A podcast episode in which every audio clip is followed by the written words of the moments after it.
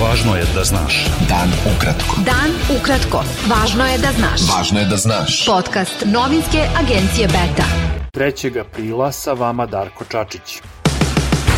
Prema najnovijim podacima Ministarstva zdravlja Srbije, od posledica infekcije koronavirusom umrlo je još 38 osoba.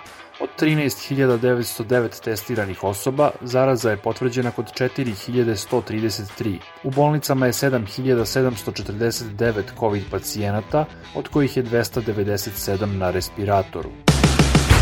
Srbiji će do kraja juna biti isporučene još 144.000 doza vakcine iz međunarodnog COVAX programa, izjavila je predstavnica Dečeg fonda Ujedinjenih nacija Dejana Kostadinova.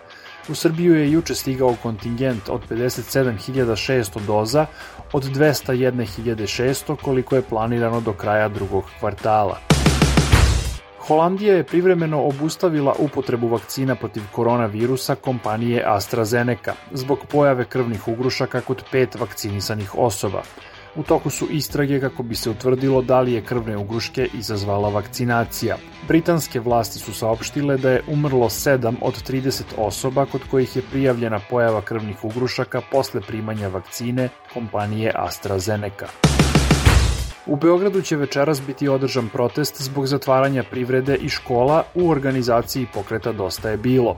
Pokret koji vodi Saša Radulović pozvao je građane na protest za slobodu radi, kako se navodi, odbrane slobode i zaštite ustavom garantovanih prava.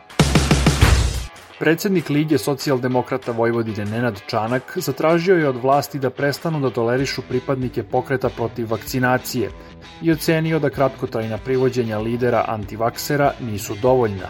Sa druge strane, politički analitičar Đorđe Vukadinović rekao je da se sa pokretom protiv vakcinacije treba boriti argumentima, pravim i pravovremenim informacijama, a ne hapšenjima. Predsednik Narodne stranke Vuk Jeremić izjavio je da u opoziciji nema nikakve svađe, ali da ima vrednostnih razmimoilaženja. Jeremić je rekao da čvrsto veruje da se za bolje izborne uslove mogu zajedno izboriti oni koji su bojkotovali prošlogodišnje izbore i da u tome nema mesta za one kojima je, kako je kazao, Aleksandar Vučić skupljao potpise, a Aleksandar Šapić ih overavao. Ministar unutrašnjih poslova Crne Gore, Sergej Sekulović, ocenio je da su odnosi sa Srbijom bratski i komplikovani, dinamični i protivrečni, bolji na nivou građana nego na nivou visoke politike. Sekulović je agenciji Beta rekao da će ti odnosi ići u pravcu međusobnog uvažavanja i poštovanja i pune saradnje na zdravim osnovama.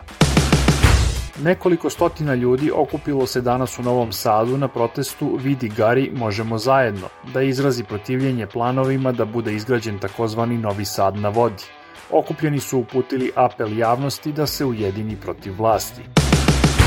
Plenarna sednica Kosovskog parlamenta na kojoj treba da bude izabran predsednik Kosova biće održana večeras. Kandidati za predsednika Kosova su Vjosa Osmani i Nasuf Bejta. Beta. Dan ukratko. Budi u toku. Snage bezbednosti Mjanmara ubile su još najmanje dve osobe na demonstracijama protiv vojne vlasti. Masovni protesti u Mjanmaru traju od 1. februara kada je vojska izvršila državni udar. Organizacije za zaštitu ljudskih prava navode da je od početka demonstracija ubijeno najmanje 550 civila, od kojih 46 dece. Rusija je saopštila da je odobrila produženje važenja sporazuma sa Sjedinjenim američkim državama o saradnji u svemiru.